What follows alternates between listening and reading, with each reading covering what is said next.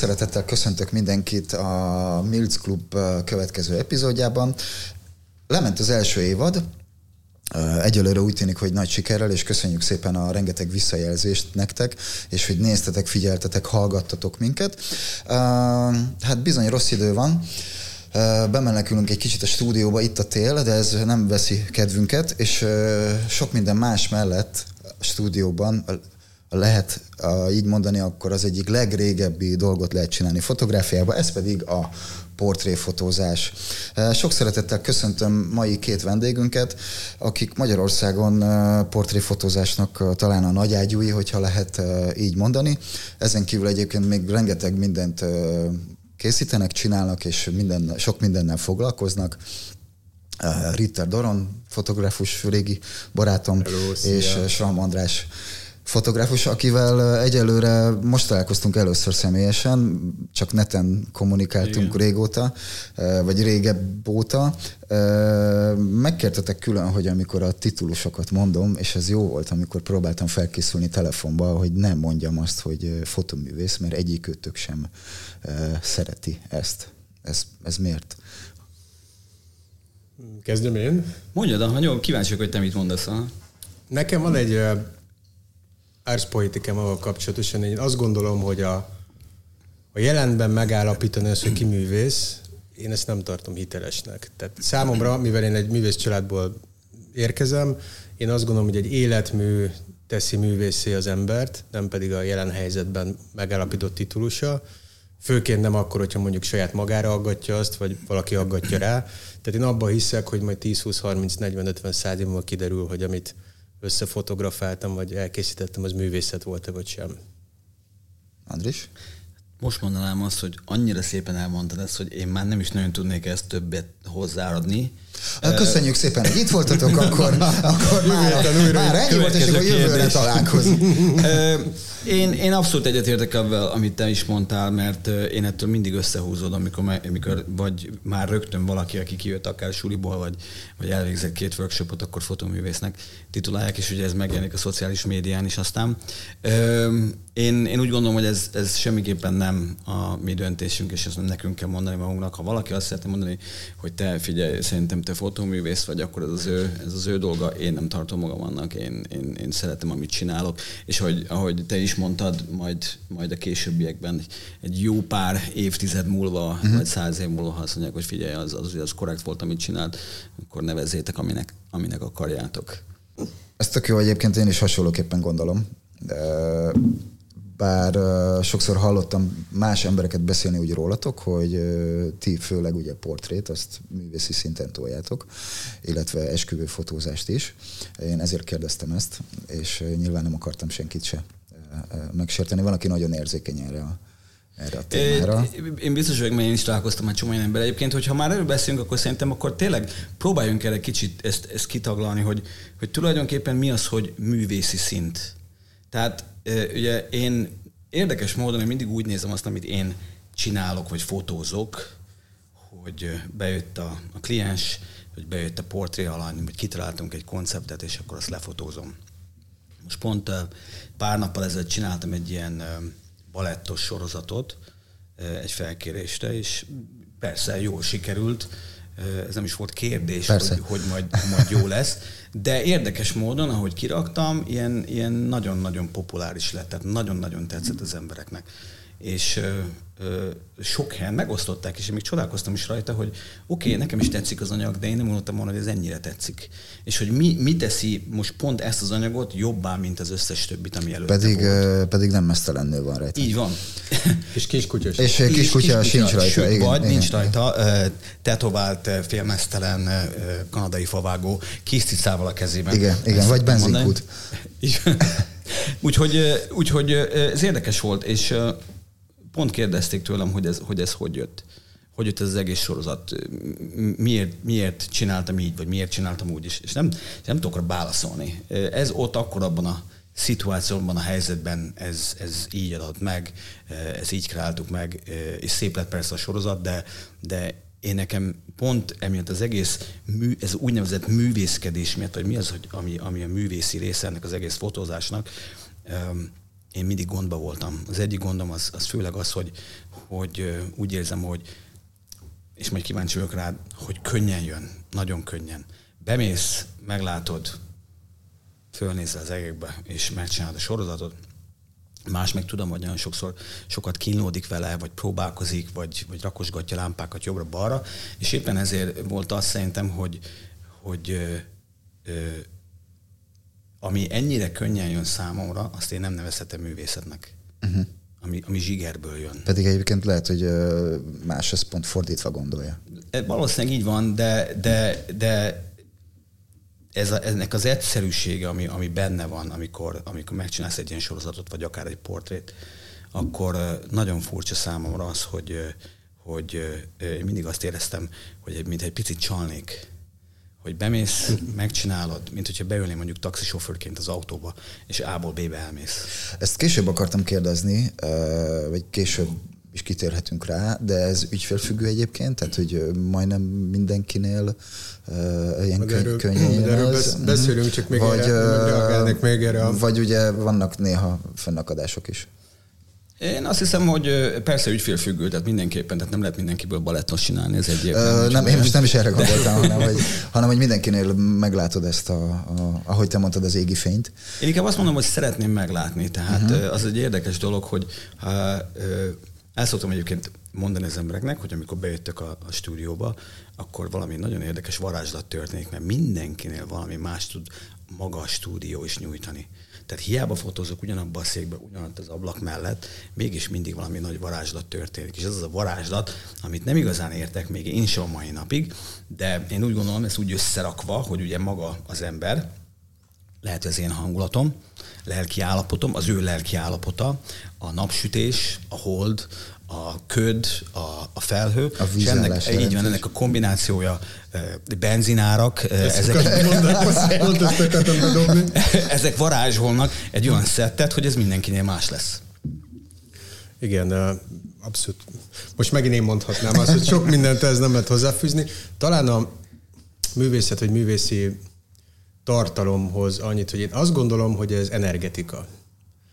Tehát azt gondolom, hogy ha jó művész, ha létezik ilyen, akkor ő tulajdonképpen nyit egy csatornát, megérez valamit, szűrőként működik, amit ő nagyon jól tud transformálni abba az alkotásba. Most ez mindegy, festészet, fotográfia, zene, színművészet, teljesen mindegy.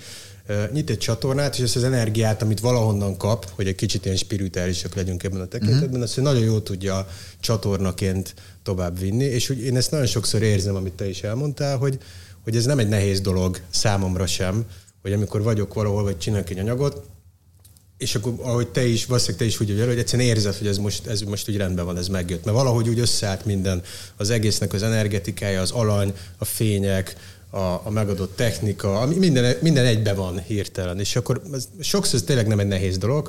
Én azt gondolom, hogy tényleg az energiáknak a jó kezelése, ugyanígy, hogyha valaki bejön a stúdióba, ugye nekem is van egy szettem, amit általában használok, akár háttérben, akár világításban, de mégis mindenképp minden fotó és minden portré más. Mert más az alany, más a kisugárzása, aznap én is más vagyok, ugye beszéltünk a benzinárakról is, minden más egy kicsit, másképp állok én hozzá, ő hozzám, tehát minden változik folyamatosan, hiába minden ugyanaz, de hogyha ezek így egy pontban jól mutatnak, akkor valami megszületik, amire én azt szoktam mondani, hogy időtálló, és ez a legfontosabb az én arszpoétikámban a portréfotózás kapcsán, hogy én próbálok nem divat követni, sem világításban, sem díszletben, mert én azt vettem észre a családi hagyományomon keresztül, meg a tanulmányomon keresztül is, hogy a jó portréfotónak az ismérve az, hogy teljesen mindegy, hogy ezt most 1960-ban csinálták, 70-ben, 82-ben vagy 2000-ben, nem a divatot látod rajta, nem az ütről, mert vannak ilyen portrék, viszont ez a 80-as évek, ez jut eszedbe a képek. Abszolút. Hogy nem ennek kell eszedbe jutni, hanem annak a személynek, akit ábrázolsz, annak az energiának, annak a személyiségnek, és ez divat független.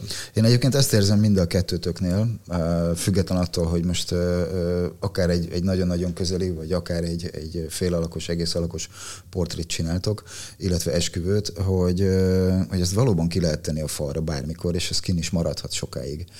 És mind a kettőtöknél kialakult a saját stílusotok.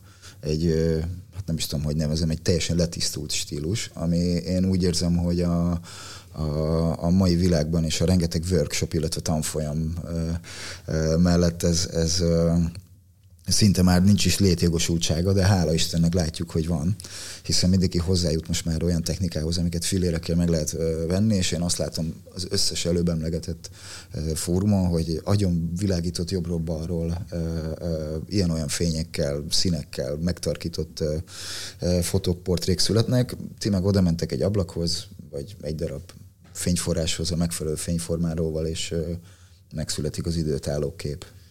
Hozzátenném azt, hogy ugye alapvetően azt gondolom nagyon fontos, és ezt mindig fiatal fotográfusoknak el szoktam mondani, amikor vagy meg régebben tanítottam, vagy akár most is, hogy ugye nagyon fontos a társművészeteknek a tanulmányozása, például a fotográfia szempontjából a festőművészet. Tehát én nekem a németalföldi festőknek a fényhasználata, hogy így hívjuk ezt a dolgot, ez egy ilyen iránymutató, és ugye ha mondjuk megnézzünk egy ilyen festményt, akkor ezt hívhatjuk egy lámpás világításnak. Hiszen ugye egy nap van általában azokon a festményeken, vagy a nap, vagy pedig a benti mécses adta a főfényt, és kitűnők voltak egyébként. Nyilván derítés, hogy így fogalmazunk, volt mindenhonnan, de a keylight, a főfény, ez mindig egy, és én alapvetően ebből a szempontból egy lámpás fotós vagyok, vagy egy főfényes vagyok, mert hogy szerintem az a minimális stílus, ez a legjobban, és ez, ahogy te is mondtad, én is látom a 420 LED lámpa, sárga, kék, lila, tehát minden irányból jön. Biztos lehet abból is tök jó, meg vannak abból is jók, láttam, de hogy az pont az a divat, amire azt fogjuk mondani, hogy 10 év múlva, amikor majd más lesz szépen a divat, hogy emlékszel, amikor a 2022 mindenki kékfényt tolt hátulról. Igen, amit ugye próbálják a 80-as éveknek nem is tudom, technokrata fényeit előhozni. Én szerintem mind a ketten abban nagyon hasonlóak vagyunk, hogy ugye én is ezt az egylámpás dolgot tolom maximálisan, és ameddig lehet, én nálam a természetes fényeket azt megpróbálom kisajtolni a legutolsó pillanatig, tehát akkor emelgetem az izómat kőkeményen, és engem nem zavar, hogyha az egy kicsit zajos, sőt, én még utómunkával egy picit rá is szoktam tenni, ugye az egy kis igen, filmes szemcsényből, én azt nagyon-nagyon szeretem, és most már azt kell, hogy mondjam, hogy hozzászoktattam az embereket, akik jönnek hozzám, hogy már ők ezt szeretnék.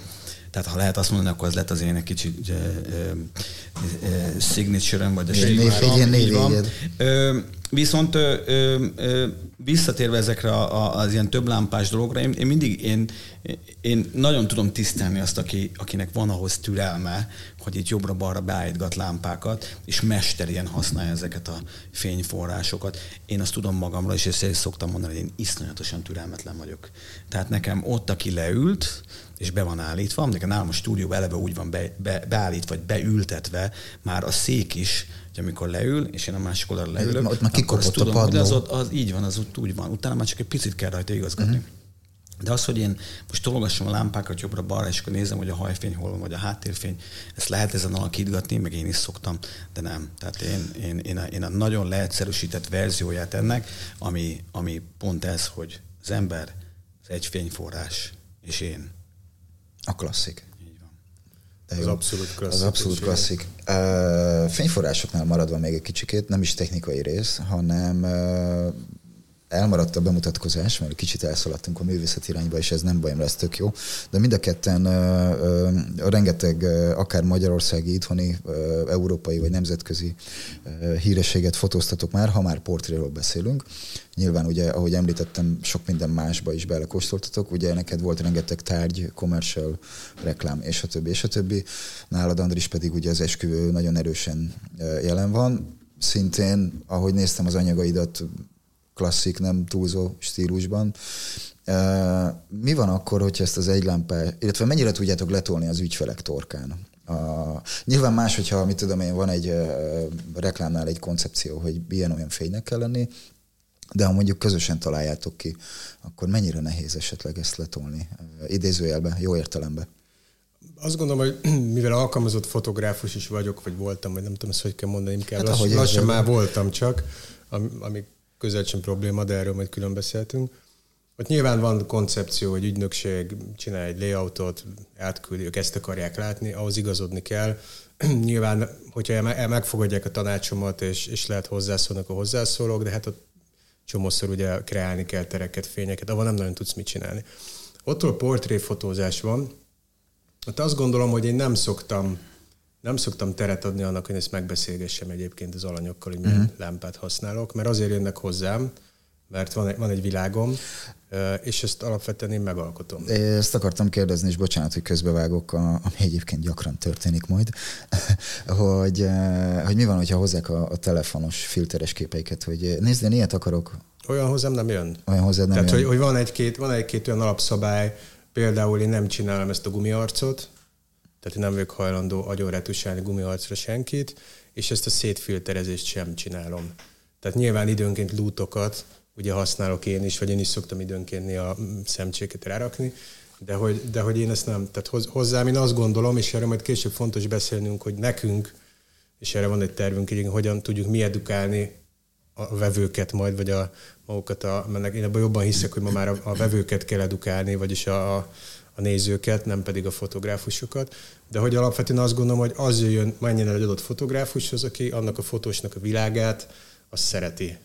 Tehát, hogy ez szerintem így működik nálam. Hát, ha azért jönnek hozzád, amit képviselsz, amit te vagy, amit te csinálsz, amit te branded, amit megszoktak tőled. Tehát én is nagyon sokszor van az, hogy olyan dolgokat kérnek tőlem, akár magazinba, vagy reklámanyagba, és megcsinálom, de rögtön érzem, hogy ez nem én vagyok. Tehát annyira idegen tőlem, hogyha nem ezt az egylámpás dolgot használhatom, hanem ha nincs annyi természetes fény, mint amennyit szeretnék. Ha nem fekete-fehérbe fotózhatok. Én most már konkrétan meg is szoktam mondani, hogyha egy olyan dolgot kérnek tőlem, ami teljesen, nem mondhatom azt, hogy idegen, hát az én is fotózok már egy jó ideje, meg tudom csinálni, de sokkal jobban érzem magam abban a szituációban, amit én kreálok. Nem azt, amit nekem hoznak, vagy esetleg azt nem mondanám, hogy rám erőltetnek, de szeretnének. És én is szoktam nekik mondani, és valószínűleg emiatt, biztos vagyok benne, rengeteg munkát is veszítek, mert nem hozzám fognak jönni, és én ebben teljesen jól vagyok. Tehát én kialakítottam egy stílust, én azt szeretném, hogy azért jöjjenek az emberek, mert azt szeretik, ezt az élményt akarják kapni, amit én nyújtok nekik, nem azt, amit ők akarnak hozni. Nálam is szokott elég sokszor előfordulni, hogy hú, láttam ezt a képet, ez tök jó. Én ezt úgy szoktam nézni, hogy figyelj, nagyon jó, igen, nagyon de mondom, ugye láttad, hogy én miket csinálok. Igen. Tehát meg tudom ezt csinálni, de azt szeretnéd, amit én csinálok, és amiért engem megkerestél, akkor inkább hagyd azt, hogy én csináljam, amit én szeretek. Azt tudom, hogy nálad van is egy külön olyan, ha lehet így mondani, projekt vagy csomag, hogy szeretnéd jobban megismerni egy picit közelebbről a portré alanyokat, akik bejönnek. És én most szándékosan mondok portrét, mert ugye ez nem divatanyagoknál, vagy egyéb anyagoknál fordul elő, hogy most elnézést, nem tudom pontosan az oldalnevét, illetve a izet, de hogy kávéz velem, vagy valami Light hasonló. And Coffee, Light and Coffee, igen, bocsánat. Szeretnél a lehetőségekhez képest minőségi időt tölteni az emberrel, még mielőtt bezuhan, rögtön átöltözik, sminkelődik, stb. És már megy is a fényekbe. Hogy azt tudom, hogy ez nálad ez fontos, és te ennél szeretnél sokkal nagyobb teret adni ennek a dolognak, és úgy, ahogy mondtad, erre vezetni, picit edukálni az embereket, ez nem tudom, ez nálad is hasonlóképpen megy? Hát nálam szerintem így ezt nem láttam nálad, hogy ez te hirdeted, hogy ez benne van? Jó, oké. Okay. Ez egy új dolog. Hát nálam úgy van, hogy ha valaki bejön mondjuk a stúdióba, akkor ugye, miközben bevezetem ugye a bejárati ajtótól az első részbe, beszélgetünk, megmutatja a ruhákat, amiket hozott, én megkérdezem tőle, hogy kérsz egy kávét vagy egy teát. Általában aki szokott jönni, az egy kávét vagy egy teát el szokott fogadni, akkor én is csinálok magamnak. És amikor leülünk egymásra szembe, akkor egy picit teázgatunk, kávézgatunk. Tehát nálam ez így van, így alakul ki. Tehát nem az van, hogy figyelj, ülj oda le, nézz arra, és akkor fotózunk, hanem muszáj nekem is ezt az másik embert megismernem egy picit. Ezt legtöbb embernél, ugye, ha egy kicsit ismertebb, és esetleg én nem ismerem, mert ilyen van bőven, akkor én azért kicsit szoktam rámenni a netre, megnézem, hogy esetleg milyen filmekben játszott, színházban mit csinál, mi a háttere, tehát azért nem szeretnék hülyeségeket mondani, előfordul nálam is, de ezen általában egy jót szoktunk röhögni. Sőt, én azt vettem észre, hogy azoknál az embereknél, akik ők úgy gondolják, hogy esetleg nekem ismerni kéne őket, de nem ismerem, ettől lesz egy ilyen jó poén, mert sokkal jobban fellélegeznek. Ó, hát te nem tudod, hogy akkor én ki vagyok. Hát mondom, tudom, mert bejöttél, de lehet, hogy azt a filmet nem láttam, és fogalmam sincs, hogy mit játszottál benne. De igenis nagyon fontos az, hogy nem rögtön kezdünk el fotózni, hanem van egy ilyen. És ezt egyébként szerintem ezt is egy ilyen nagyon-nagyon profi szintre lehet vinni, hogy nagyon rövid idő alatt, egy 5 perc alatt meg tudsz ismerni egy embert. Nem kell hozzá kávé, nem kell hozzá tea, az, hogy leültünk egymással, az, hogy ő pakolgatja egy ruháit, én válogatom neki, igen, az jó lesz, az nem. Figyelj, ott inkább az én vényakon vedd azt föl, és ez alatt az 5 perc alatt simán megismered. Igen, ez megközelítés kérdése. Ez a Light and Coffee, ez nem új egyébként. Ezt egy jó pár évvel ezelőtt kezdtem el egyébként még otthon, természetes fénnyel a saját lakásom, egy belvárosi lakásom van, és oda hívtam meg barátaimat, színész barátaimat, és ott kezdtem el ezt a projektet. Nekem nagyon fontos az, de ez egyéni dolog, hogy legyen egy előjáték. Ez a saját fotográfiám, az mindenkinek nyilván megvan a saját módszer, hogy hogyan tud egy másik emberhez közel kerülni. Ugye nálam is ez a folyamat ebben a Light and Coffee-ban, hogy egy kávéval megkínálom, leülünk. Nyilván ez nem azt jelenti, hogy 2 órán keresztül egy ilyen tényfeltáró interjút készítek vele, és az életem minden aspektusát átvesszük, de hogy kell nekem az a 15-20 perc, nekem körülbelül az kell, még egy kicsit elbeszélgetünk. Közben én néha szoktam azért lámpákat pakolgatni, körbevezetem a stúdióba, megnézi, ő is feltesz nekem kérdéseket, én is felteszek neki kérdéseket, utána leül arra a díszletre, vagy arra a szetre, amik nekem is általában ugyanúgy elő van készítve, és akkor ott is én úgy szoktam a fotózást csinálni, hogy nyilván van egy ilyen bemelegítő shooting, amikor többnyire lehet tudni, hogy az még nem lesz hasznos. Amikor meg nincs film a gépben. Igen, amikor nem fűztünk be semmit. Befűző kocka, ha ezt még bárki is. Ez az előjáték dolog. Igen, előjáték. Befűző kocka, ha ezt a kifejezést még bárki ismeri. Szóval, hogy amikor nyomom, de tudom, hogy ez még nem hasznos, őt is próbálom hozzászoktatni, főként, hogyha nem kamera képes, vagy nem szokott még hozzá, ugye, ahhoz, hogy mert színészeknél más a probléma. Ez a probléma, hogy a megszokott arcukat kell levenni, amit ők állandóan mindenhol hoznak, és mögé látni annak, hogy nem mindig szerepbe legyenek. Tehát a színészeknél egy másik kihívás van ebből a szempontból. Egy átlagembernél meg az a kihívás, hogy ő be van feszülve a legtöbb ember, hiszen mégiscsak lámpa, fény, stúdió, leül egy idegen ember, hát ez fel kell tudni oldani ezt a dolgot. Én erre azt gondolom, hogy én abban nem hiszek, hogyha valaki elmegy egy portréfotós, ez 10 percet megoldható, hogy legyen egy jó kép. Tehát ilyen nincs.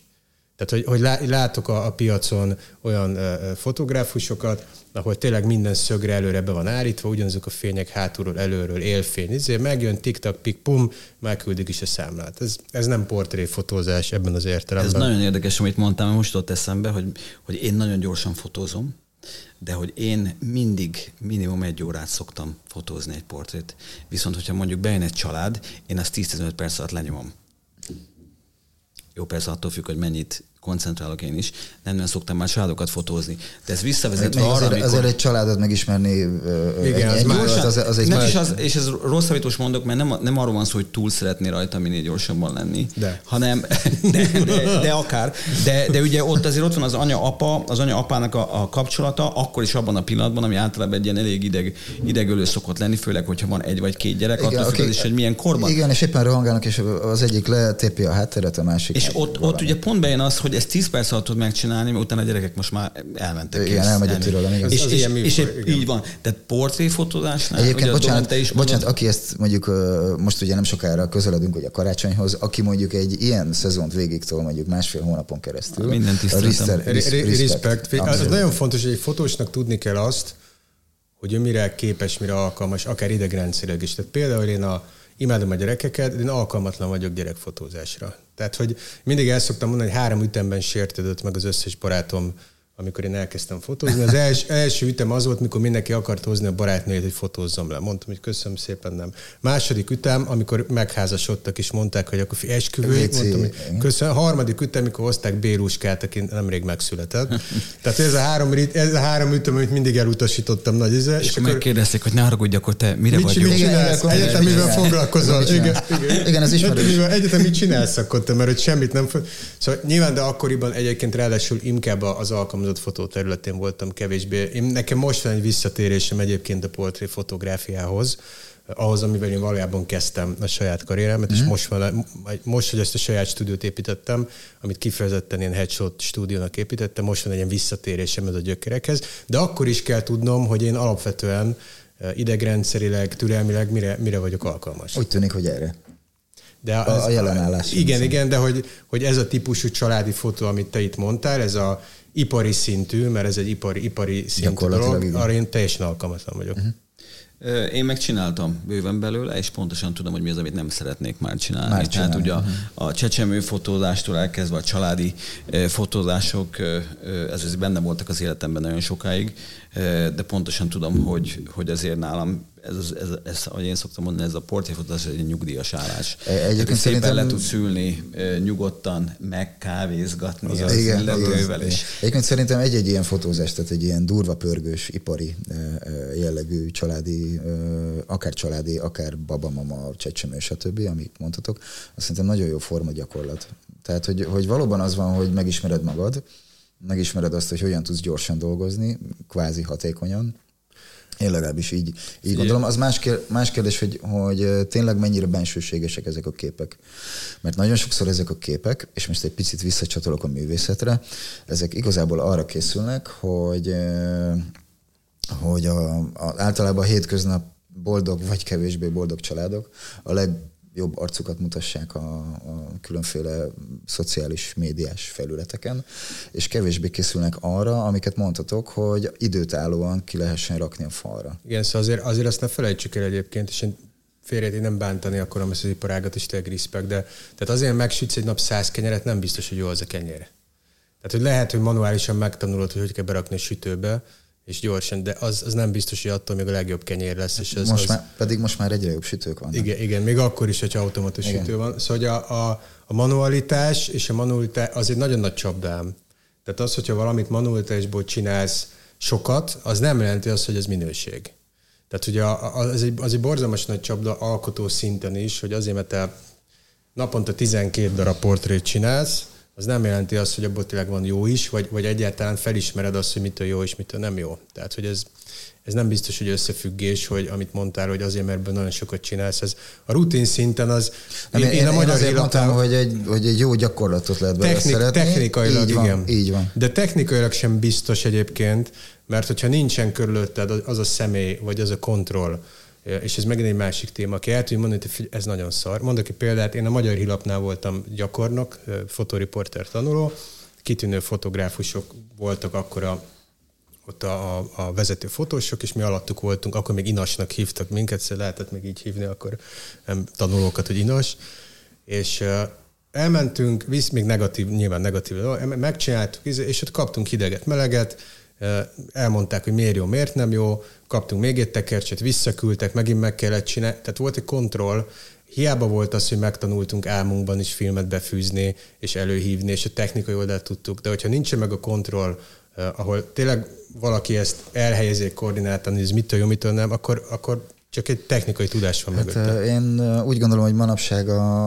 azt gondolják az emberek, hogy a lájkok száma az a kontroll, ami meg persze nem. Hát, hogyha egy kutyát kiraksz, az is kap 3000 lájkot, tehát hogy értesz, hogy lehet összemérni az almát a körtével. Így van. Sőt, legtöbbször, hogyha én magamról esetleg kirakok egy képet véletlenül. Az többet viszel. Akkor így van, és mindig ezen csodálkozom, hogy miért van az, hogy a személyes dolga sokkal többet nyújt az embereknek, és lájkogatják, mint hogyha kirakom mondjuk egy portréképet valakiről, aki azt mondja, hogy na ez, most András, ez baromi jól sikerült. És esetleg van is valami mögöttes tartalma. Igen, így van, ez most már számomra is egy olyan dolog, hogy ez nem. Rejtély. Egyébként visszatérve erre, én pont azon gondolkodtam, hogy illetve nem, sőt tudom, hogy nekem egy nap maximum 2 portré férne bele. Délelőtt és délután. És a délelőtt és a délutáni között kell, hogy legyen legalább egy 3-4 óra, egy jó ebéd, egy jó siesta benne a stúdióban. Egy jó kávé. És utána megrázod magad, és jöhet a következő. Tehát én nem tudnék 3-at, vagy nem. Ez nem igaz. Tudnék, de nem erre megyünk. Tehát én úgy gondolom, hogy ilyen szinten ez annyi energiát adsz át, hogy azt nehéz visszagyűjteni. Ezt 4-5 fotózást nem tudnád megcsinálni. Kiégnél.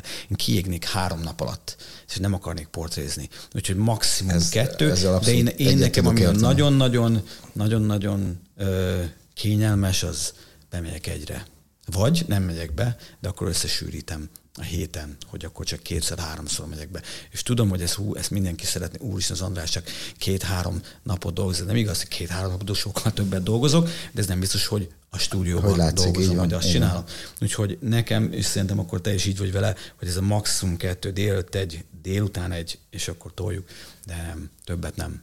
Ez abszolút ugyanígy, tehát kettőnél, mert én is ezt érzem, amit te mondtál, hogy ez energia átadás a te oldaladról is. Tehát, hogy én például nagyon sokszor azon gondolkozom, hogy sok közös pontunk van, ugye kopaszok vagyunk mind a ketten portréfotózunk. Most kiderült, hogy... Gyúrogattok is. Igen, mind a ketten. Azon gondolkoztam, hogy Magyarországon ma jó portréfotósnak kellene így. Hát ez követelmény, és ideje levágni a hajadat. És még azon gondolkoztam, hogy mind a kettőnknek még ilyen kis hátproblémák is vannak, és mikor el szoktam menni a masszörhöz, akkor mindig azon gondolok, hogy egy masször, aki naponta egy 5-6 embert lemaz, az hogy csinálja, érted? Mert mindenkivel kell beszélgetni, és egy masször mindenkinek elmondja az életét előről hátulra, nem csak a hátával foglalkozik, hanem a lelkével is. Borzalmas nagy energia átadás, és azt gondolom a portrénál is ez van egyébként, hogy nem tudsz kívül maradni, tehát mindenkinek egy kicsit bánni, hogy az életében energiát adsz, kapsz, tehát hogy persze. Pont így, még kettőnél többet nem is szeretnék megcsinálni. Igen, én is úgy érzem, hogy inkább adunk a portré alanynak, hiszen ő azért valamilyen szinten kiszolgáltatott, ha lehet így mondani,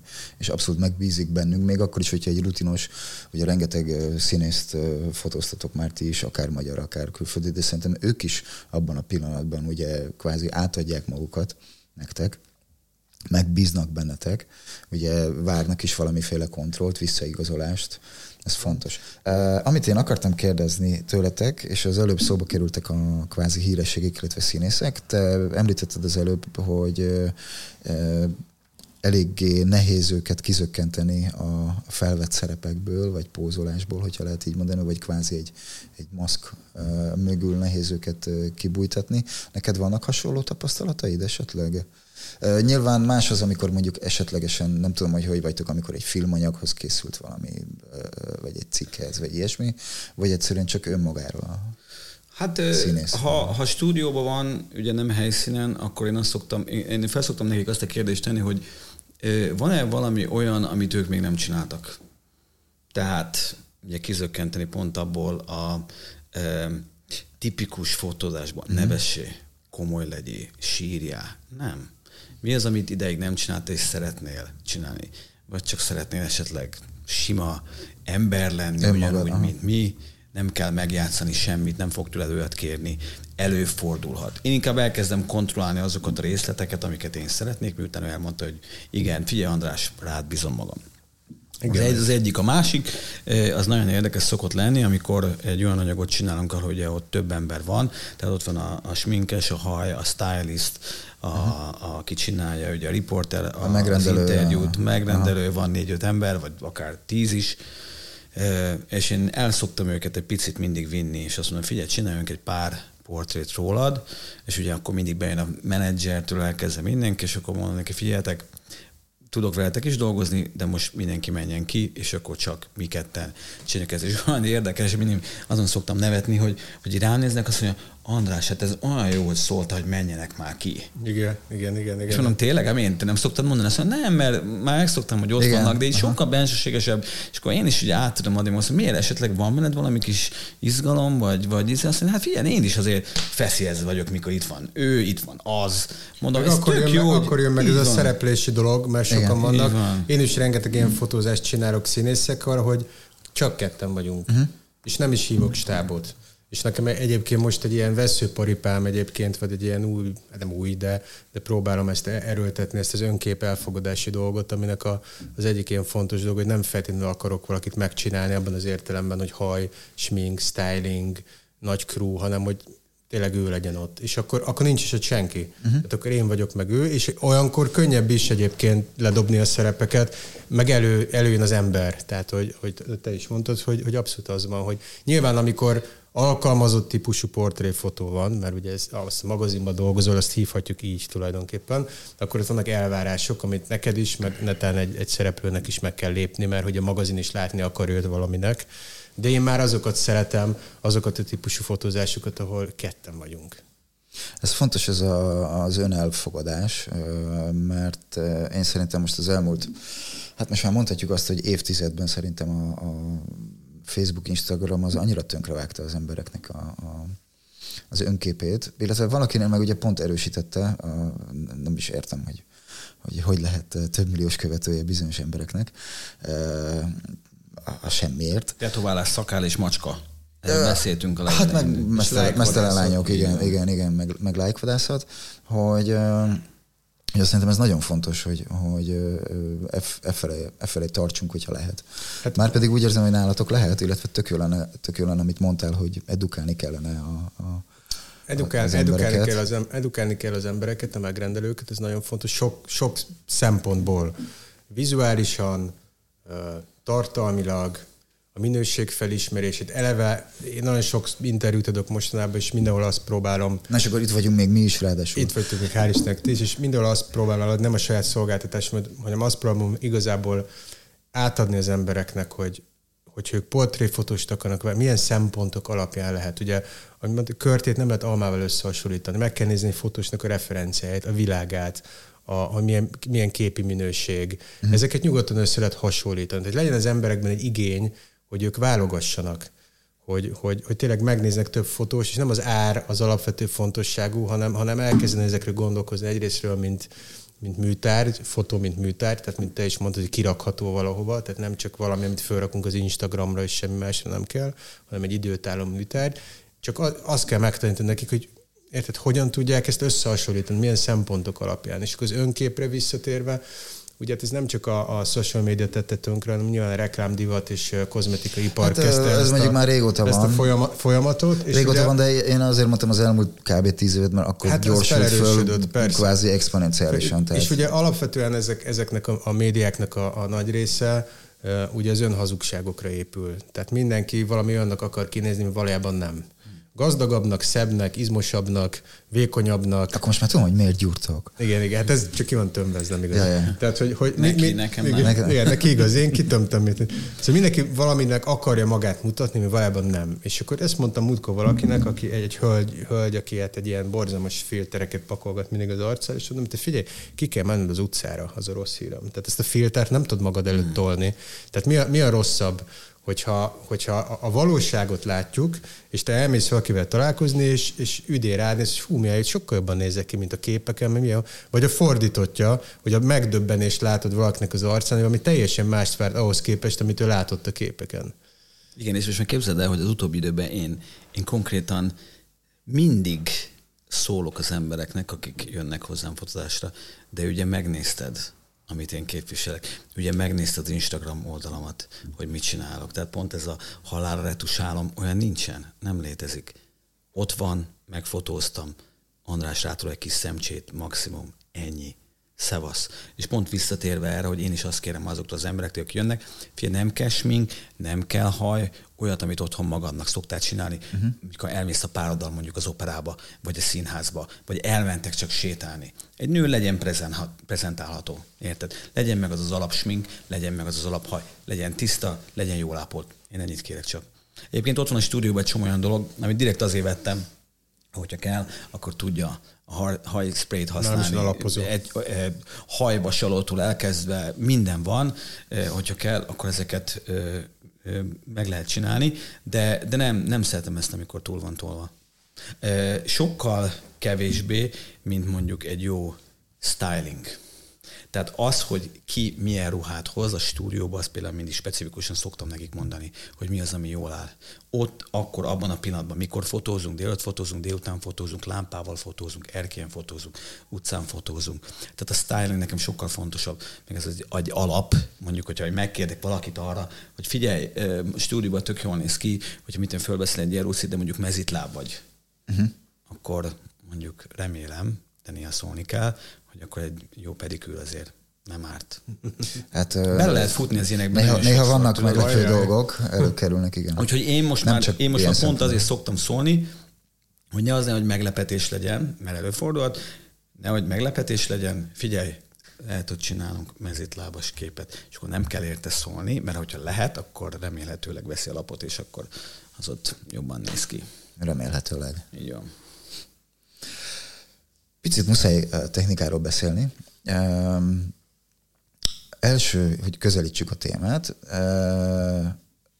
köszönhető annak, amiről beszéltünk az elején, hogy már kicsit letisztult, illetve nem is kicsit, hanem eléggé letisztult és kikristályosodott a technikátok. Mind a ketten jobban szeretitek az ilyen jellegű képeknél a fekete-fehér képeket, hogyha jól sejtem. Miért? Tudom, butus a kérdés, de mégis. És miért megy rá a szemcse?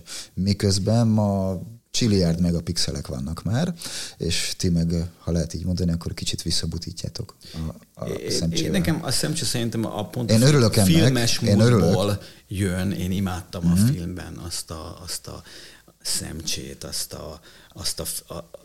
a kicsit, azt az elmosást. Igen, nem kellett, hogy olyan hiper-szuper éles legyen minden, hanem megvolt annak a gyönyörű fekete-fehér tónusa, és ott voltak azok a szemcsék rajta. Tehát nekem valószínűleg inkább ez lehet. A szemcsé egyébként nagyon sok mindenben szokott segíteni, mert ládítja az arcot. Ez így van. Vigyázni kell rá. Tehát ahelyett, hogy retusálnál, inkább mondjuk rátolsz egy ilyen szemcsét, az nekem sokkal szimpatikusabb.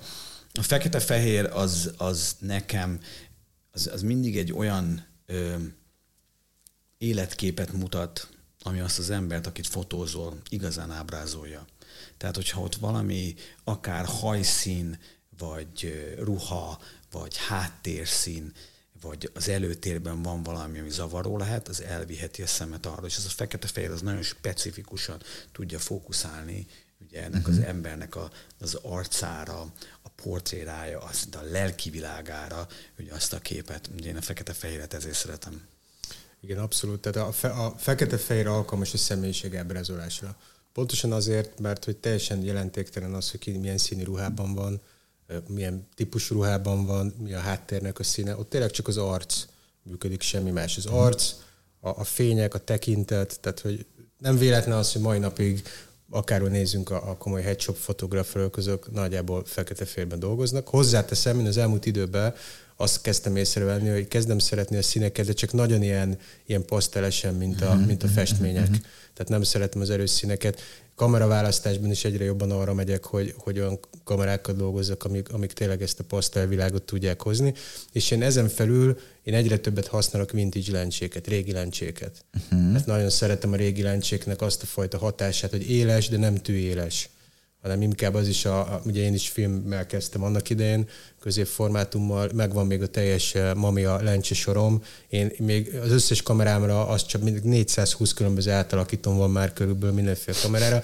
Én ezeket a vintage lencséket szoktam fölcsavarni, amik még manuál élességes, mert egyszerűen annak a finomsága, az átmenetei, azok tényleg, nem ez a tech sharp, tehát én megőrülök ettől a tech sharp dologtól, tehát nem szeretem, tehát hogy egyrészt, ha kéne retusálni, 2 évet ülnél a monitor előtt, érted, hogy mindent leszedjél. Pláne a mai fájméretekkel. Igen, fél mai fájméretekkel. Másrészt pedig nincs jelen, tehát nem kell, hogy azok a finom átmenetek, érted, mindenki olyan lesz, mint ami HDTV look, érted. Szóval ezt nem... Igen, ez érdekes egyébként, ez lehetne egy ilyen grafikon, hogy amikor elkezdesz fotózni, akkor elkezded venni ugye a kamerát, a lencséket, és akkor minél jobb lencsét, minél drágábbat, mondjuk ha esetleg van annyi pénzed, hogy a jobbakra el tudod költeni, és ahogy kezdesz fölfelé menni, és már egyre jobban érzed, annál kevésbé használsz olyan lencséket, amik ugye olyan nagyon élesek voltak, úgyhogy a grafikon az fölfelé megy, egyre jobb, élesebb, és talán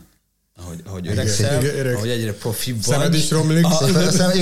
Annál jobban kívánsz olyan lencséket, amik már nem ezek a nagyon élesek, hanem a régiek, nehezebb használni. Én például annyira szeretem, hogyha például teljesen manuálban én fókuszálok, és jó, hát vannak, még jó szeme, vannak hibái a lencsének, esetleg még karcos is. Igen, múltkor figyelj, vazelinnel megkentem jobbra-balra. Fiatal koromban és a lencsét. Így van. Mindig azt csináltam, fiatalok, hogy üveglapra vazeleit, tudod, van. És akkor azt torzította. Egyébként, by the way, hogy én operatőrként is dolgozom, és amit fotósoknál nagyon ritkán figyelek meg, hogy ezt, ugye mindenki beszél a gépekről, a szenzorokról, a megapixek, minden. Egy képnek az alapvető karakterét a lencse határozza meg. Ez így van. Hát illetve szerintem 2 dolog. Tehát az egyik a fényképezőgép előtt van, az a lencse, a másik meg mögötte. De most csak technikai értelem. Ha már a lencsékről beszéltünk. Hogy sokkal nagyobb. A filmeknél, akár mozifilmeknél, gyakorlatilag az első folyamat, amit egy operatőr egy mozifilmnél vagy reklámot csinál, a lencse kiválasztás. Hogy milyen hatása lesz annak a filmnek, hogy mennyire lesz kontrasztos, lágy, éles, milyen színei lesznek a filmnek, hogy hat az ellenfény, mi a bokéja, tehát ezek mind a lencsétől függenek. Nagyon-nagyon kevés fotográfus látok én Magyarországon, aki tudatosan tud lencsét választani, és van több lencseszettje, és nem mindent ugyanavval az 50 mm-essel fotóz. Ez szerintem egy külön tudomány, és ez nagyon fontos lenne egyébként a fiatal fotográfusnak megtanulni, hogy nagyon sokat lehet attól kapni, hogyha az ember próbálgatja ezeket el. Nekem is van x millió különböző vintage lencsém. Az egyik kedvencem, mint mondtam, ez a Mamiya 80 mm-es 1.2-es, ez egy nagyon híres lencse egyébként a Mamiának. Az esetek 70%-ában azt használom portréra. Majdnem mindegy, hogy milyen szenzor van a kamera mögött egyébként, mert egyszerűen annak a világát szeretem nagyon jól. By the way, ezt a lencsét például a Dan Gork nevű nagyon híres ilyen filmhez egyébként ugye használták IMAX kamerához. IMAX kamerához. Tehát, ez egy gyönyörűen filmezett film. Bizony. És hogyha ezt végignézzük egyébként a nagy operatőröket, akár Roger Deakinst, aki nagy kedvencem, hogy hihetetlen lencséket használnak, hihetetlen filmekhez, tehát váltogatják a lencséknek a minőségét pont azért, mert hihetetlen jó hatásokat lehet úgy, hogy nem a számítógépen a rútokat, meg a izéket dobálod rá, hanem már úgy fotózod. Én is egyébként visszatérve, amit mondtál, Andris, hogy én is nagyon utálom ezt a tech sharp dolgokat. Nyilván az fotográfus stílusa váltogatja, bár én azt látom akár az itthoni, vagy akár a nemzetközi téren porondolom, hogy akik így próbálnak alkotni, az valóban az van, amit ti is mondtok, hogy a lehető legegyszerűbbre venni mindent. És akkor most jön a második lépés, amiről már beszéltünk, második technikai lépés, hogy világításít. Ugye szó volt már arról, hogy mind a ketten szeretitek a természetes fényt, illetve te most egyre többet lámpázol inkább. Nyilván ugye munkától is megrendelőtől függ, de hogyha saját magatok tudtak választani. Mi a kedvenc fényformáló, hogyha lehet? Most gyorsan elkezdem az enyém egyszerűbb. Egyébként én mindig is inkább műfényes fotós voltam. Uh-huh. Ez egyszerűen így adódott az életem. Tehát én még nagyon-nagyon fiatal, egy zenei magazinnak voltam a fotográfusa, annak a posztjait ragaszgattad ki biztos fiatalkorodban. És a lényeg az, hogy stúdióba kezdtem akkor fotózni. Nem is nagyon voltak akkor még napfény stúdiók Magyarországon egyébként. Ez stúdiók is alig voltak. Napfény, effektív napfény stúdió. Mai madon kívül, ugye, ami mindig is ott volt, azon kívül nem. Tehát nekem meg kellett tanulnom egyébként úgy világítani, hogy akár el lehessen hinni, hogy az bejövő fény az ablakon keresztül, szoftfény az ablakon keresztül, de ezt kellett tudnom kreálni, és aztán ezt a mozgóképbe ugyanúgy tovább kellett tudnom vinni, tehát ott is meg kell tanulnom. Tehát én mindig inkább egy világító fotográfus voltam, és kevésbé napfényes, és akkor gyorsan válaszolok a kérdés, mi a kedvencem. Én egyre szűkebben világítok. Tehát, hogy egyre ilyen oktoboxokat nagyon szeretem, tehát, mert én nagyon sok fleget használok, én irányítom a fényeket, tehát én nagyon szeretem irányítani. Tehát egyre kisebb területet világítasz. Egyre kisebb területet, és még azt is kontrollálom különböző flegekkel, hogy a reflexiók hol mennek. Ez, inkább ez a tényleg ez a klasszikus ilyen festményszerű, koncentrált fényt szeretem. Én Nekem nagy kedvencem az egy darab oktobox, minél nagyobb, annál jobb. Igen. Én LED fényt használok, hogyha ugye stúdióban már nincs olyan fény, és szeretnék nem természetes fényben, hanem ugye rendes stúdiólámpákkal dolgozni, tehát én folyamatos fényt használok.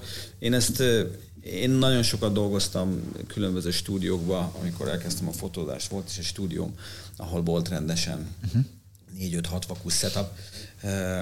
Ez érdekes, mert volt egy időszak, amikor kialakult egy ilyen beszéd arra, hogy hát aki azt mondja, hogy természetes fényen fotózik, az nem tud stúdió vakukat használni, ez egy nagy hülyeség, mert szerintem tud. Van olyan, aki azért használ csak természetes fényt, nem tud világítani. Így van. Tehát mondjuk esetleg... De a kettő nem zárják így. Nem, egyáltalán nem. Mind a kettőt kell tudni használni, csak másképp. Pontosan, aztán eldöntött, hogy melyik az, ami hozzád közelebb áll, melyik az, ami tetszik, mivel mit tudsz elérni. Úgyhogy én végigmentem azon a soron, nekem a nagy kedvencem ugyanúgy, mint neked, ez a nagy oktobox, egyel a fény rajta. És ugye ott is nekem ugye a pozicionálás az nagyon-nagyon fontos. Én nem is szoktam mindig mutatni a tanítványomnak is, hogy nekem ugye ez az árnyékos, meg a fényoldal, ez legyen meg. Tehát mindig kell, hogy legyen egy árnyékos oldal, ami ugye oda vezeti a szemet. Tehát tisztelem, becsülöm azokat az embereket, van ismerősöm bőven, aki úgy fotóz, hogy megvan mindenhonnan világítva, alul egy nagy reflektor, és ki van világítva. Valószínűleg én ezért bukok egy csomó munkát, ugye, mert nem olyan magazinképeket csinálok, amit mondjuk akár a Nők Lapja, vagy mondjuk bármilyen komolyabb magazin elvárna egy címlapra, de ez, mondom, én ebben teljesen jól vagyok. Remélem majd egyszer eljutnak odáig, hogy azt mondják, hogy úristen, hát ez is milyen szép lehet, hogyha ezt a fekete-fehéret, úgyhogy van egy árnyékos oldal, címlapra rakjuk. Ez nem is értem Magyarországon egyébként, meg borzasztó. Ez nem csak Magyarországon van, tudom, mit fogsz mondani, ez nálunk is van, például Kanadában. Igen, tehát egyszerűen nem hajlandók. Bár azt gondolom, hogy én csak amerikai példákat látok, ott azért időnként bátrabbak, de ez a túlvilágított dolog, ez borzalmas. Ez filmben is borzalmas, képben is borzalmas. Ez nem tudom egyébként honnan jön, hogy ez biztonságjáték, nem? Ez biztonságjáték. Ez a biztonságjáték a fotós oldalról is, meg biztonságjáték az ott magazin oldalról is. Egy szórt fényt nem lehet elrontani, most nagyon csúnya szót mondtam, de csak megegyeztünk, hogy nem mondunk csúnya szót. Igen. Tehát, hogy alapvetően én pont ugyanolyan vagyok, mint ő. Azt mondta egyszer nagy mester, ahol van fény, ott van árnyék. Ez így van. Ez ilyen egyszerű, és az árnyékkal kell tudni tudatosan játszani, vagy formálni az arcnak a karakterét. Nyilván én is szoktam ezt tanítani, hogy a kövér, vékony arc, ezt meg kell tanulni. A klasszik fogásoknak azért ott kell lenni fejben is, meg gyakorlatban is. Jól sejtem, hogy mind a ketten imádjátok a sötétebb hátteret. Nem feltétlenül a tök feketét, de jó. Neked ugye van, ha jól tudom, több festett is. Nekem van több festett hátterem, igen, de alapvetően mindegyik sötét. Tehát ez ugyanúgy, mint Doron is a pasztelos színeket szeretem. Tehát eleve nekem például a beállításom a kamerában is az, hogy igen, én még mindig nagyon sokszor JPG-be fotózok, a fekete-fehéret eleve ott csinálom meg. Megvan mellé a nyerskép is, hogyha nagyon kell, de mostanában egyáltalán nem használom az utóbbi években, és hogyha színeset, akkor még inkább ezt a pasztelosat, ami meg teljesen mértékben illik pont a stúdióhoz, mert úgy van megcsinálva az egész, ugye a fapadlóval, a sötét festett háttérrel, és ugye maga tehát az a fal háttér, és akkor vannak mellé még ezek a vászon hátterek, amik általában ugye ezek a szürkék, ezek a sötétebb barnák, és ezeknek a pasztelosabb kombinációi, de én is inkább a sötétet preferálom. Lehet, hogy valójában testvérek vagyunk, csak nem tudtuk. Hát én most így ránézésre simán. Ránézésre. A technikáról nem is nagyon akarok többet beszélni, illetve talán csak annyit, hogy mennyire van igény mostanában középformátumú gépekre? Kicsit elkezdtek most úgy megugrani a digitális középformátumú gépek, és ugye azt mondják a mindenféle guruk és egyéb tech emberek, hogy hű, hát hogy egy jó portréhoz biztos, hogy kell egy jó középformátum. Ez egy nagyon jó kérdés, vagy nagyon érdekes kérdés. Minden ecsettel lehet jól festeni, de valaki ilyen ecsetet szeret használni, valaki amolyanat. Én azt gondolom, hogy ez fotográfus függő. Én középformátum világból jövök. Nekem az én vizualitásom, az kötődik ez a középformátum, az én önkifejezésem. Ezt szoktam meg, ezt szeretem, annak a mélységét, annak a optikai leképzését. Ha ügyfél oldalról nézem, egyáltalán nem lenne rá szükség. Se nem fizetik meg, se nem értik, se nem látják a különbséget, sem. Ez rólam szól. Tehát amikor én eszközt választok, akkor azon kívül, hogy nyilván azoknak a technikai paramétereknek megfeleljen, ami majd egy adott esetben egy reklámmunkához, vagy bármihoz kell. A lényeg az, hogy én jól érezzem magamat abban az eszközzel, és mint alkotó azt érezzem, hogy köztem és az eszköz között megvan a kémia. Ez nagyon fontos. Gépnél is. Tehát az én nagymamám, Isten nyugosztalja, kitűnő fotográfus volt, ő sejem sába csomagolta mindig a fényképezőgépét, mert meg beszélt is hozzá, tehát volt egy neve, mert közt és a gép között volt egy kémia, egy ilyen viszony. Ez a legjobb szó. És én azt gondolom, hogy a fotósnak ez az ecsete. Tehát, hogy, és ezt minden fotósnak saját magának kell jól tudni kiválasztani, hogy milyen ecsettel akar jól festeni. Én nagyon-nagyon sok különböző technikát próbáltam végül az életemben, pont azért, mert mindig keresem azt a hangot, azt a vizualitást, ami hozzám a legközelebb áll. Most is épp egy váltás előtt vagyok, mert valamit kipróbáltam, ami annyira nem tetszett nekem, és távol volt ahhoz a vizuális eszköztárhoz, amit én szeretek, és most találtam egy olyat, amire azt gondolom, hogy közel áll hozzám. Andris? Én is rengeteget fotóztam középformátummal, most én fúra MILC-ben nyomom, és igazából mindig ezek a MILC-ek.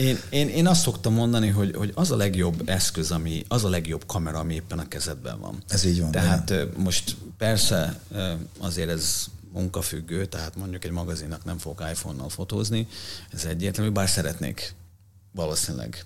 Tehát ugye ott van ez a telefon nálam, kimegyek valahova fotózni, akkor biztos azt fogom előkapni, és nem cipelem magammal ugye a nagy kamerákat. Ha persze profi munkát akarok, vagy magamnak, vagy a kliensnek, vagy egy színésznek, vagy egy magazinnak, akkor élből mondjuk a MILC-hez fogok hozzányúlni, vagy tovább viszem a középformátumra. De nem, tehát ez, amit olyan szépen elmondtál, hogy neked az esik jól avval dolgozni. Az kényelmes. És ezért nem is szoktam egyébként nagyon sokszor érteni egy-két embert, mert nekem vannak olyan fotós ismerőseim, akik most már talán nem annyira, de váltakoztak így kamerák között. Ha Nikon kihozott egy jobb kamerát, akkor átmentek a Nikonra. A Sony kihozott egyet, akkor kihozott a Sony-ra.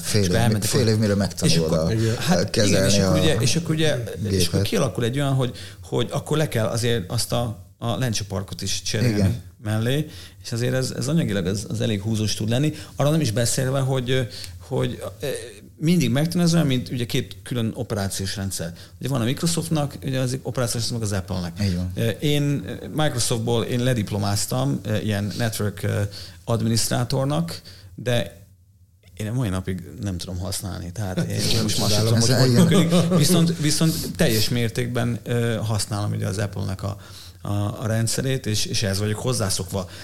Úgyhogy én megmaradtam a Canon mellett, nekem volt egy ilyen váltásom egyébként, pont azért, mert a filmszeteken dolgoztam, és kellettek azok a kamerák, aminek maximálisan csöndesek, és nem akartam beledobni ugye ebbe a nekem házba.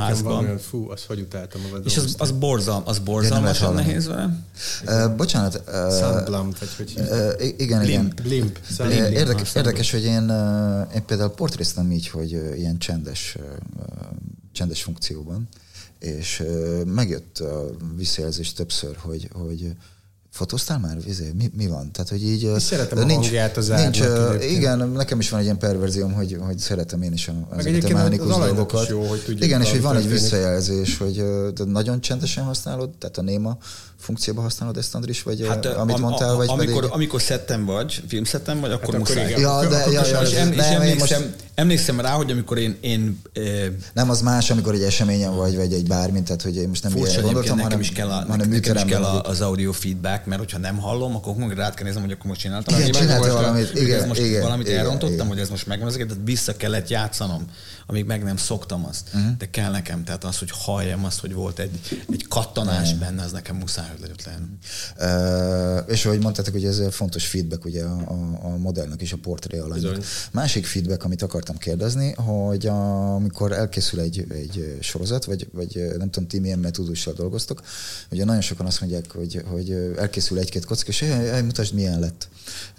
Visszacsüccsentitek a portré alanyokat, akik így meg akarják nézni, mert ugye ebben a pillanatban kizökkennek ha lehet így mondani, a flowból, vagy pedig megmutatjátok neki, és akkor... Én nem szoktam.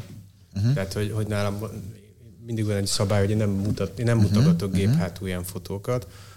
Ha valakinél azt látom, hogy borzalmasan feszült, vagy akkor maximum, de én mindig azt mondom, hogy el fogom küldeni. Most nem foglalkozunk avval, hogy most itt készült valami, hanem avval foglalkozunk, hogy érezzük magunkat, és valami történik. És mivel bevilágítok valakit, megtalálom a megfelelő szöget, körbejárni, én nagyon rühelem, ha valaki kipattan a szetből, és akkor elkezd mindenfél rohangászni, hogy akkor most megnézni. Igen, tehát ilyen nincs. Én ezt nem szeretem. Azt mondtam, hogy én egyszerűen azt szoktam, hogy nem. Én egy-egy alkalommal meg szoktam csinálni, de akkor, amikor még a legelején, amikor benne van, és akkor még nem oldódott 100%-ig fel, akkor én csinálok egy-két olyan képet róla, amire én is azt mondom, hogy fú, ez kurva. És akkor ugye hallja ő azt ott a háttérben, hogy fú, ez neked tetszett, akkor elvileg ez jónak kell lennie. De én mindig látod, hogy nem adódott fel, akkor de szoktam menni. Mondom, ezt nézd meg. És akkor ránéz. Hú, és igen, akkor ilyen van. Úgy, hogy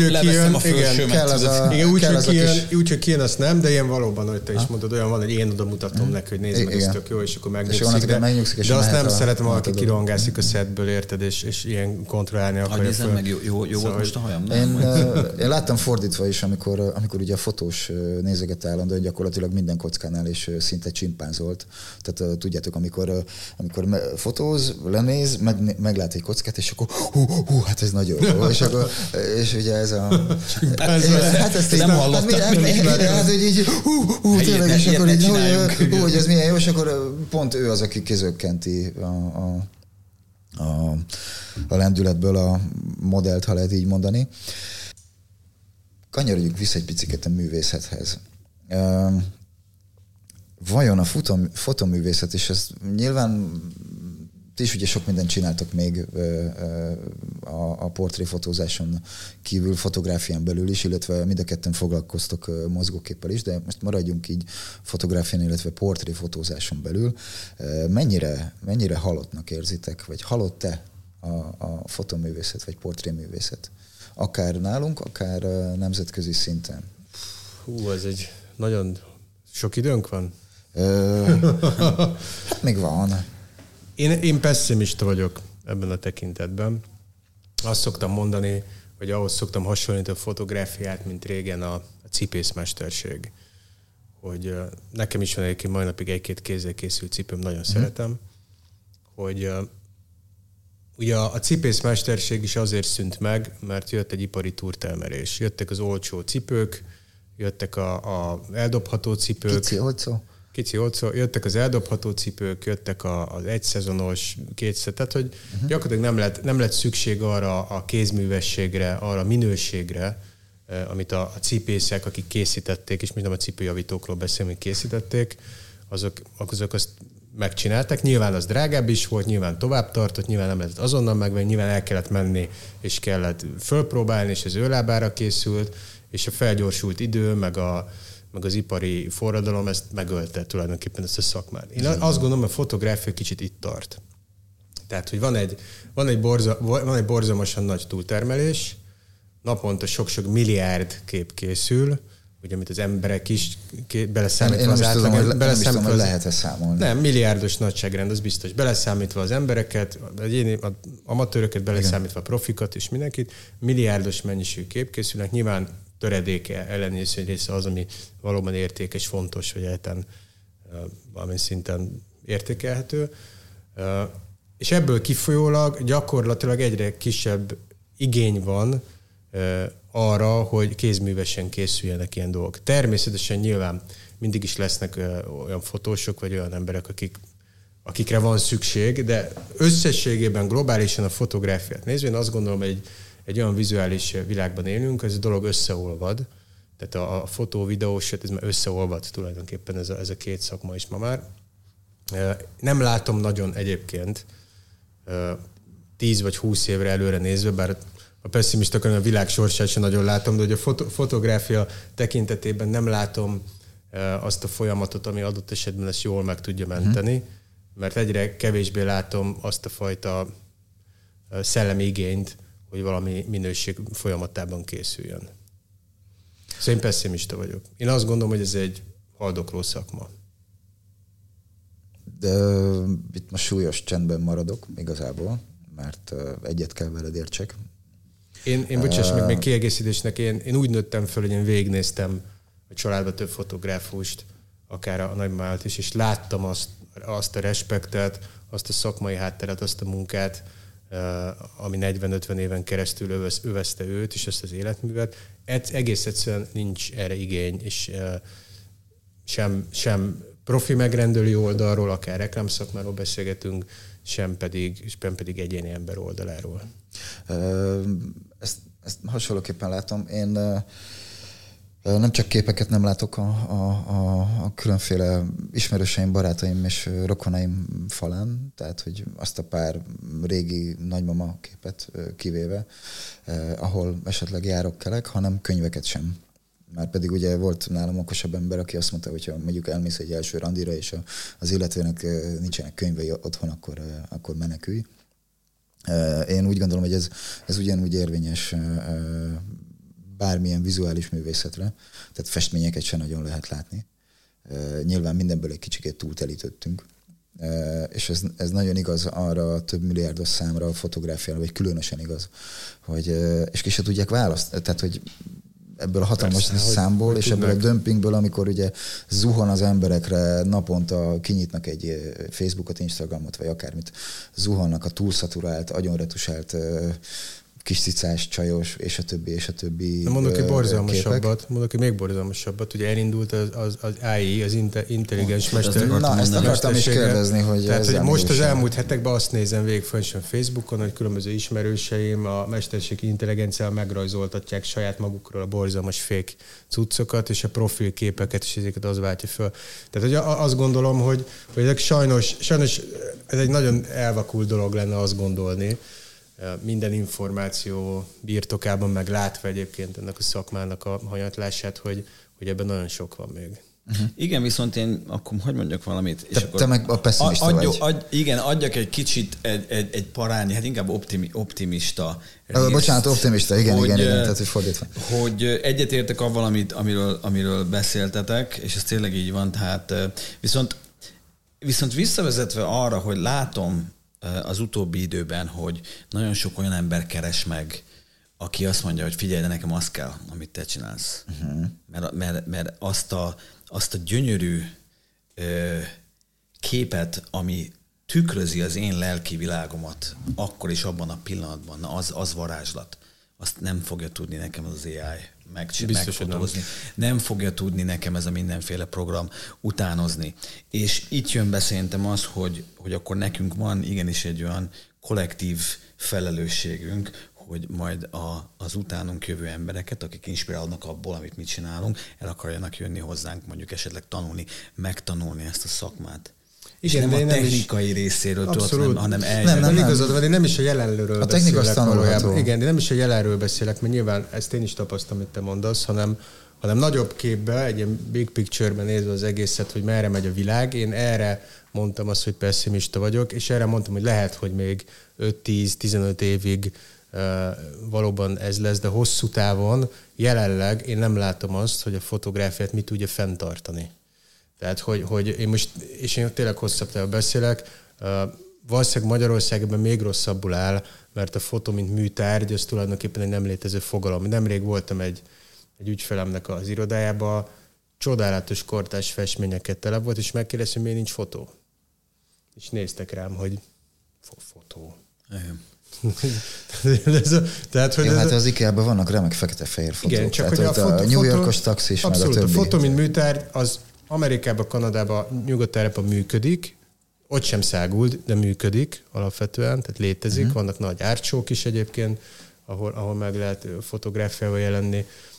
Magyarországon egyáltalán nem működik, vagy nagyon minimálisan. Hosszú távon egyelőre én nem látom azt, hogy mi az amitől ez a szakma, ja, nem cipés szakma. Nyilván nem adom föl, ha azt mondanám, hogy nem gondolkozom máson folyamatosan, akkor hazudnék, mert igen.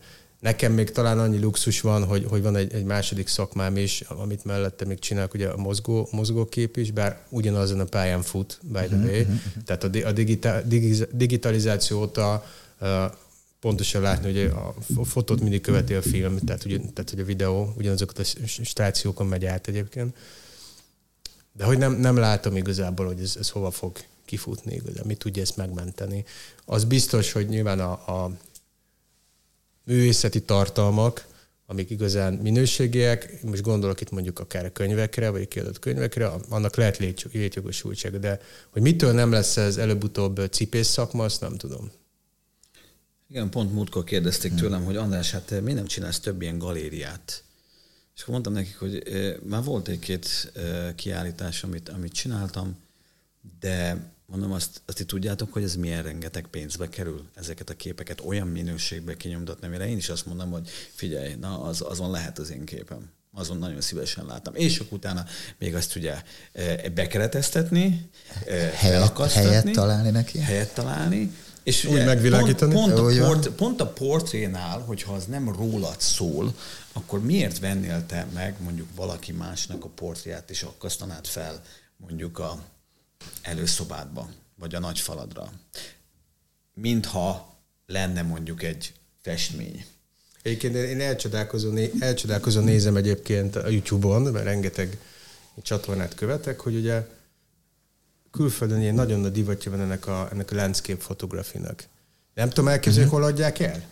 Hát van ennek a Peter Lick egyébként, nem tudom ismered, de ő a nagy művész ennek, és Őneki vannak tényleg gyönyörű képei. Nagyon sok szépet látok. És iszonyatos összegekért adják el. Hmm. Iszonyatos összegekért, mert ugye ott rámentek arra, hogy akkor ez egy limitált széria, vagy ebből csak egy van. Hát ugye van egy fekete-fehér, vagy van. Tehát ez, amiről te beszéltél. Így van. Azért nálunk a portréfotózás nagyon specifikus.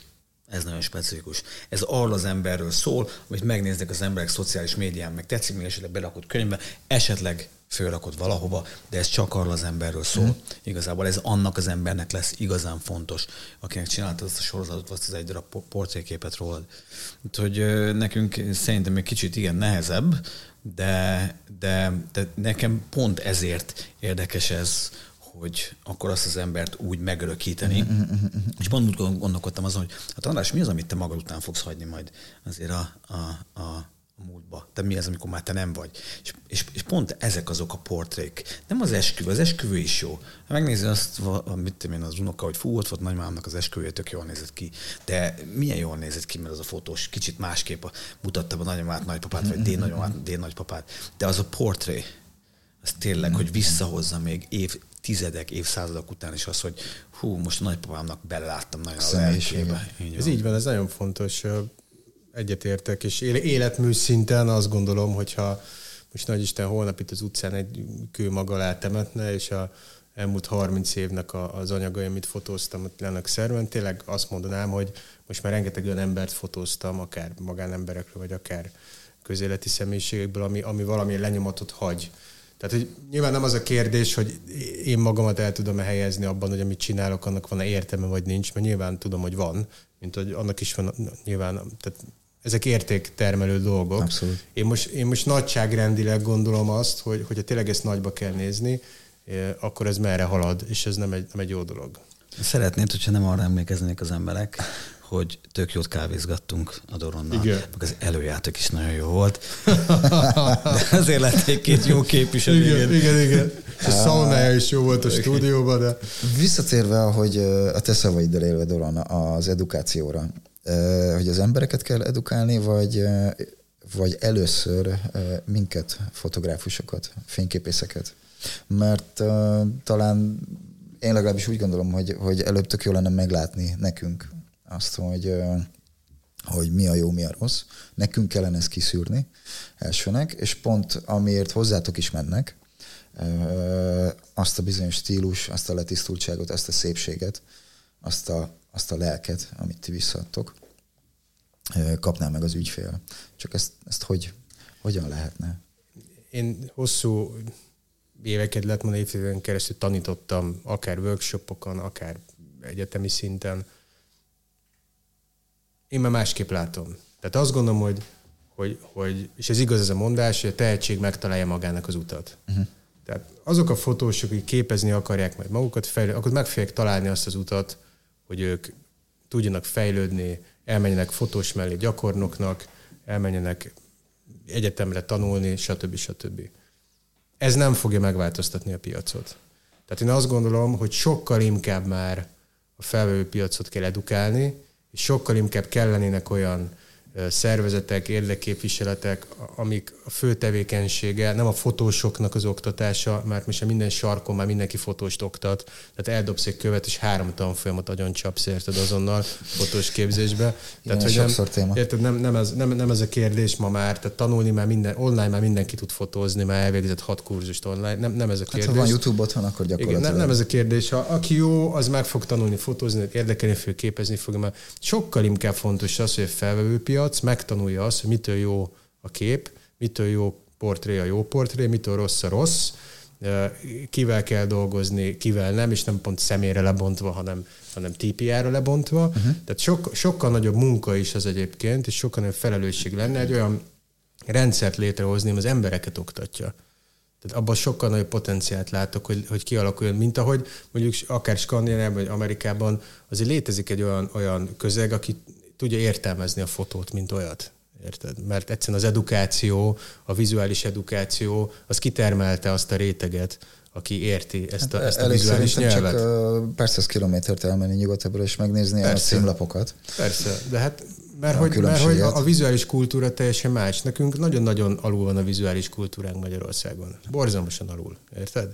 Reklám szinten is. Tehát ha megnéz egy óriás plakátot, amit apró hirdetésnek használnak, és 72 millió információ van rajta 420 fotóval, és nem tud elmagyarázni, érted, se az ügynök, se nem, gyerekek, nem megy át ennyi információ. Hát hiába írod ki, érted, nem így működik ennek a pszichológiája. De ezzel vannak etetve az emberek, ilyen színvonalú újságok vannak, ilyen színvonalú tévéadások vannak, ezt lehetne sorolni, senkit nem akarok bántani, de gyakorlatilag a vizuális kultúra nagyon alacsony szinten van. Tehát, hogy az legfontosabb az lenne szerintem, hogyha van rá mód, akkor valahogy edukálni azt a réteget, aki nyitott lesz ahhoz, hogy elmenjen hozzá egy olyan portréfotózásra, vagy akár hozzám, mert ő azt akarja, mert érti, hogy mi annak a képnek a lényege. Most egy picit olyan kuriózumnak érzem azt, amit mi csinálunk, hogy ha egy bizonyos szint fölött csinálod, és ez letisztult, és ez tetszik az embereknek, akkor azért az bevonza azt a klienskört, akik majd te hozzád, vagy hozzám akarnak jönni, vagy valaki máshoz, aki nekik nagyon-nagyon fontos. De ez limitált. És ezért most egy kicsit talán azt mondom, hogy lehet, hogy nekünk jobb a helyzetünk, mert egy olyan stílust csinálunk, és egy olyan szép, mélyreható képet alkotsz, amit más nem csinál meg, és azok az emberek, akik olyat szeretnének, azok viszont majd specifikusan hozzád fognak jönni. Azt kérik. De ez így van, tehát pont arról van szó, hogy az emberek a mai világban már nem úgy mennek, hogy leülsz és megcsodálsz mondjuk egy képet, anélkül, hogy mondjuk azt le kéne telefonnal fotózni, és hazavinni, és megmutatni. Hanem nem visszük haza, hanem megpróbálod mondjuk a saját gyerekednek elmondani, hogy kislányom, képzeld el, hogy apama milyen gyönyörű naplementét látott, és hogy legközelebb majd elviszlek. Apa, nem fotózzuk le? Nem. Megéljük magát a szituációt, tudod? Igen. Tényleg, ott legyél, 100%-ig ott legyél. Utána lehet majd fotózni. Tehát ez nincs abban gond, csak tényleg meg kell élni ezeket a pillanatokat. És ugyanez érvényes a portréfotográfiára is. Micsoda végszó volt. Igen. Gratulálok. Tényleg jól. Gratulálok. Nagyon-nagyon köszönöm nektek azt, hogy itt voltatok, és én még órákon keresztül tudnálok benneteket hallgatni, és néha-néha közbeszólni. Pláne egy jó sör mellett. Hát csinálhatunk egyszer egy ilyen 2.0-át, hogyha gondolod. Bármikor jövőre. Tehát, hogy itt nem tudom, a kedves hallgatók, nézők, nem mondtam el az elején, és ez az én hibám. Ugye te, de és még talán van 5 percünk. Neked vannak ugye tapasztalataid mind munkában, mind életben, külföldön, mert te félig Magyarországon élsz, illetve kb. 2/3 az idődnek. És hát inkább 2/3 itt van, és akkor 1/3 az pedig Kanadában. Erről egy pár szóban tudnál mesélni nekünk? Hát, hogy... 97-ben kerültem ki, akkor volt párom által, és kint ragadtunk. Az ő jó voltából, mert kint szeretett volna maradni a munkáját végigcsinálni. Én nem nagyon, igazából, viszont nekem ez egy fontos pont volt az életemben, mert én akkor kezdtem el igazából fotózni. Tehát valamit kellett csinálnom, nem cigarettáztam, nem alkoholizáltam, nem jártam a shopping mallokat, hanem a munka mellett valamit muszáj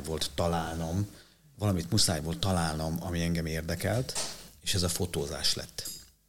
És hát ugye ez 97-ben, és aztán 99-ben volt pont egy ilyen a Fujifilmnek egy portré fotós pályázata, amiben én beküldtem egy hontalannak a képét, akivel egyébként én akkor már hónapokon keresztül beszélgettem és fotózgattam, és ez teljesen amatőr szinten. És megnyertem ezt a pályázatot, és akkor én 2000-ben lettem Kanada portréfotósának kikiáltva, teljesen kezdő és amatőr szinten, úgyhogy nekem ez volt az indító. Azért ez egy jó kezdőlökés, ha lehet így mondani. Jó kezdőlökés volt, de ez az érdekes, mert én akkor nem akartam még fotózni, de én mindig nem akartam fotózni. Én nem készültem arra, hogy én hivatásos fotós leszek, vagy hogy nekem ez tetszik. Volt egy ilyen nagy szeretet bennem, és ez igazából időtöltés volt. Egy ilyen stresszmentesítés. És aztán születtek a gyerekek, és most már 2022-t írunk, és... alapvetően ezt a kört ugye járom, itt van most már 8. éve egy párom, tehát hozzájövök. Én szeretek Magyarországon, én tényleg imádom ezt az országot, gyönyörű ez az ország, én itt érzem magam tényleg otthon, mindemellett, ami ugye akár itt a környezetünkben történik, vagy akár itthon. Én szeretem az itteni embereket, másabbak, türelmetlenebbek egy kicsit, de el is ad egy kis pluszt, mert úgy érzem, hogy azért mindenkiben megvan az a szépségérzet, és hogyha megtalálod velük azt a közös hangsúlyt, akkor nagyon jól lehet itthon azért dolgozgatni. És mint fotós, ezt mondom, tehát ott, ahol én élek, Kanadában, Calgaryban, ez egy nagyon szép hely, nagyon vadregényes, kabolyok meg indiánok, konkrétan ezek vannak ott. Én még mindig akkor azt mondom, hogy szeretek itthon lenni, mert művészileg, ha azt beszélgetünk el a fotós művész részéről, én sokkal jobban ki tudok itthon teljesedni. Na, ez érdekes. Doron, te viszont már, ha jól tudom, akkor beleszülettél a dolgokba, hogyha lehet így mondani. Neked többször is említetted a nagymamád, volt... Ugye most professzionális fotográfusnak hívnánk, a régi klasszik értelemben ugye fényképész volt, és aztán te egész fiatalon vagy gyerekkorodban már toltad a dolgokat, ugye? Igen, én egy ilyen fotós családba születtem tulajdonképpen, mert még a dédpapámnak is volt valamilyen kapcsolata a fotográfiával. Abszolút. Ez nem jelentette azt, hogy nekem fotósnak kell lennem. Időnként azt szoktam, hogy bár hallgattam volna anyámra, aki azt mondta, hogy legyek fogtechnikus. Én nem sajnálom. Hát én egy kicsit időnként, igen. De visszat félreti, persze, tehát hogy automatikusan választottam ezt az önkifejezési formát. Nyilván hatással volt rám, hogy gyerekkoromban sokat voltam az akkori lapkiadóvállalatban, ami a legtöbb újságot kiadta, annak a fotostúdiójába, tehát gyerekként én magamba szívtam ezt a légkört, és ez ebbe az irányba vitt. Wow. Azt gyorsan hozzáteszem, hogy nagyon szimpatikus volt, amit mondta nagyomádról, hogy sejembe csavarta a kamerát, és még beszélt is hozzá. És most egy kicsit hülyén érzem magam, hogy én nem tekerem sejembe a kamerát, úgyhogy lehet, hogy hazamegyek, és keresek valamit, hogy el fogom tekerni. Mert igaza volt. Jó, hát mondjuk azért régebben, főleg itt Magyarországon, ugye az emberek jobban vigyáztak a tárgyakra. Tehát kevésbé voltunk fogyasztói társadalom, mint most. És ez különösen igaz volt ugye a drága eszközökre, ugyanúgy fényképezőgépekre. Igen, de ő kapta, tehát ugye nagyon jó helyzetben volt, mert ő ugye a Nők Lapjának az egyik alapítója volt, és alapító fotográfus, és 40 évig ő gyakorlatilag rendszerváltás utánig még ő volt a vezető fotográfus a Nők Lapjának. Ők nagyon jó gépek, ahhoz képest, hogy szocializmusról beszélünk, minden az akkori nyugati technika az megvolt nekik. Tehát nagyon jó Minolta géppel dolgozott, a Mamiya gépe, ami az övé volt, azt én örököltem meg, avval kezdtem a szakmámat. Ez neki inkább egy ilyen lelki dolog volt. Egy ilyen érzelmi kötődés. Tehát ő kötődött egyszerűen az a technikához, amit használt, volt köztük egy viszony, és ezt mindig jó volt. Én majd konkrétan beszélt hozzá időnként, és így megsimogatta. Ez mondjuk lehet, hogy azért van, hogy manapság kevesebbet beszélünk hozzájuk, mert most már gyakorlatilag egy fényképezőgép, ez egy darab számítógép. Igazából. Nekem nem. Tehát én ezt mondtam, hogy nekem én ezért keresem mindig azt a gépet, amivel nekem így, mert azért mondtam, hogy ecset. Tehát, hogy mint egy festőművésznek is, az az ecset, amivel dolgozik, az egy hozzá idomul, és hogyha odaadsz a kezébe egy másik ecsetet, egy asztalos barátom most a stúdióból készít ajtókat, és elhozta a nagypapának, ő a régi kalapácsával dolgozik, a nagypapának egy régi, és odaadtam a kezébe más, és mondtam, hogy nem tudok kalapácsnak. Haza nem megy. Én a nagypapám kalapácsnak megszoktam a súlyát, azt szeretem, az működik, érted? Az a tárgyak lelki világa, ott van. Igen, így van. Igen, benne van. Hát nagyon-nagyon köszönöm még egyszer, hogy itt voltatok velünk. És nektek pedig, kedves hallgatók és nézők, nagyon szépen köszönjük az egész évben türelmeteket és figyelmeteket. Nagyon fontos volt. Jövőre igyekszünk havonta 2 adással jelentkezni, vagy epizóddal jelentkezni, és hasonlóan izgalmas és klassz vendégekkel, mint akik most is itt vannak velünk. Továbbra is kérünk benneteket, hogy iratkozzatok fel a különféle csatornáinkra, úgy, mint a Facebook, a YouTube, valamint az Instagram, illetve kövessetek minket a különféle Spotify csatornákon, nem jól mondtam, tehát a Spotify-on, Apple Podcaston, illetve Google Podcaston is nem sokára találkozunk, és mivel már csak jövőre találkozunk, mindenkinek nagyon kellemes ünnepeket és boldog új évet kívánok, nektek is, fiúk. És még ne menjetek el, kérlek, mert szeretném ezúttal megköszönni az egész éves munkát Tóta Melitának, Szabó Gamos Attilának, illetve Balogh Zolinak, akik a háttérmunkát és a szervező munkát végezték egész évben, ami egyébként nagyon fontos. Köszönöm még egyszer a figyelmet, és ismét nektek is, fiúk. Sziasztok!